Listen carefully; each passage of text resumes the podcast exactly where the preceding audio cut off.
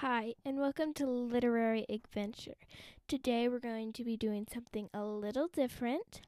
I am going to be jumping into the amazing world of fairy tales. Now, for this podcast, we're going to change it up. I'm going to be doing a podcast every other day, maybe, and I'm going to talk not about what I'm reading right now, but some different things that have some fairy tales that have changed over the years. Now, for some different fairy tales that you might not have heard before, I will read aloud. For fairy tales that you probably know, for instance, Snow White, Sleeping Beauty, Cinderella, I'm just going to focus on things that big things that have been changed over the years. Big things, little things.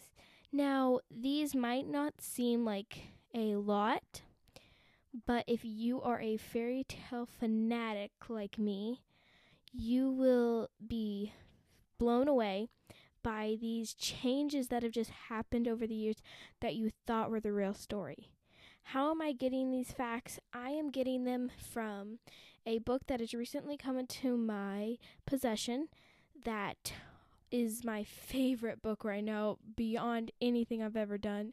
It's the complete Brothers Grimm fairy tales. So, the Brothers Grimm that went around and gathered all fairy tales, everything, even things you might have not have heard of. So, I'm going to start off by doing things you've heard of. So, Snow White, Sleeping Beauty, Cinderella, Rumpelstiltskin, all of those amazing stories.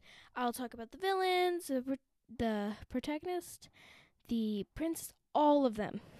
Princes, interactions, everything. So this week we are going to be jumping in to the story of Snow White. So let's get started. Now, most of you probably know Snow White and the was originally Snow White and the Seven Dwarfs. That's not recent news, but now there are seven dwarfs. Now, let's just start off by saying when Snow White walked in, it was kind of a Goldilocks scene. She was trying to find the right bed. She went to the porridge, and the dwarves walked in and went, Who's been sitting in my chair? Who's been eating my porridge? Who's been sitting in my bed? So that is something you might not have known. P- most people assume that they were there. Now, the queen, as a lot of people also know, is she would say to her mirror every day, Mirror, mirror, am I the fairest in the land? Something like that. To and you would say, Yes, of course, you're the fairest in the land. Now, we're going to go into the details of what the mirror actually said. So let's start off. The evil queen, or, yes, evil queen or Snow White's, I believe, stepmother, would say, Mirror, mirror on the wall. Now, most people think it's, Am I the most fairest of them all? Or most, yes, no, it's, Am I most beautiful of all? And then the mirror would reply, Young queen, thou art so wondrous fair, none can with at all compare. Now, of course, for movies and production companies, changed it to make it more modern, but they did not have to change. And then every day she would reply, and one day she replied, Mirror, mirror on the wall, am I most beautiful of all? And the queen, thou art lovely, and then the mirror would answer, Queen, thou art lovely to see, but Snow White will be a thousand times more beautiful than thee. The queen, of course, did not take this well. Now, as you know, she went and she sent a huntsman. Joy Killer took pity. Now, a lot of people think that some Snow White had one go. No, that is not true. Originally, the queen came as an old lady, yes, to sell pearls and lace. Now, she let her in, said, Oh, let me fix this on your dress, and choked her out with lace. Now, number two try, she came in with a seashell comb, brushed her hair, and poisoned her. Now, she sur- has survived a choking and a poison. I'm pretty sure her and Little Red Riding Hood are neck and neck for the most tough princess of now. Now, we'll keep going on.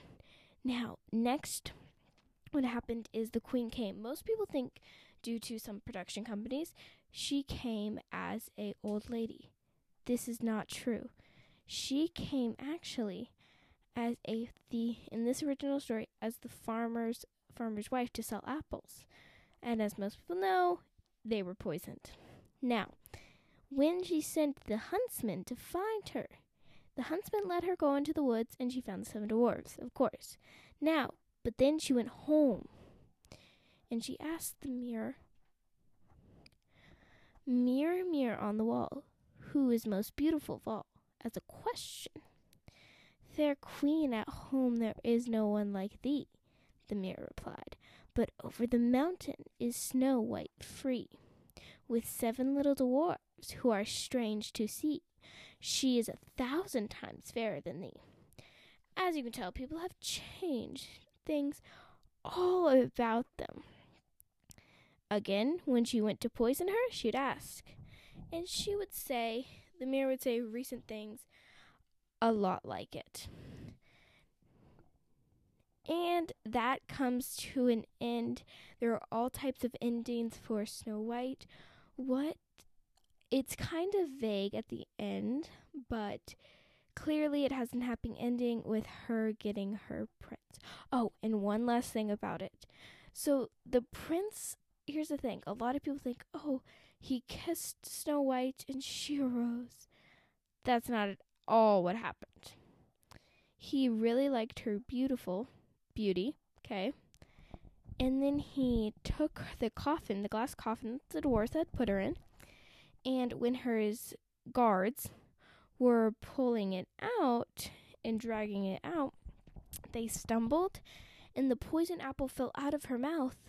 And she asked, Well, who has saved me? Well, okay, it was actually the dwarves, but since the the prince had bought the chest, aka bought her in it, her dead body, then you know what happened? He said me, and they got married. Now, doesn't that seem less Prince Charming? It seems less Prince Charming to me and happily ever after.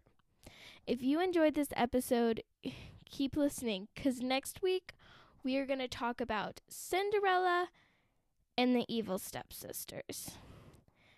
And I'll see you when I make my next podcast. Thank you for going on this literary adventure with me. Bye.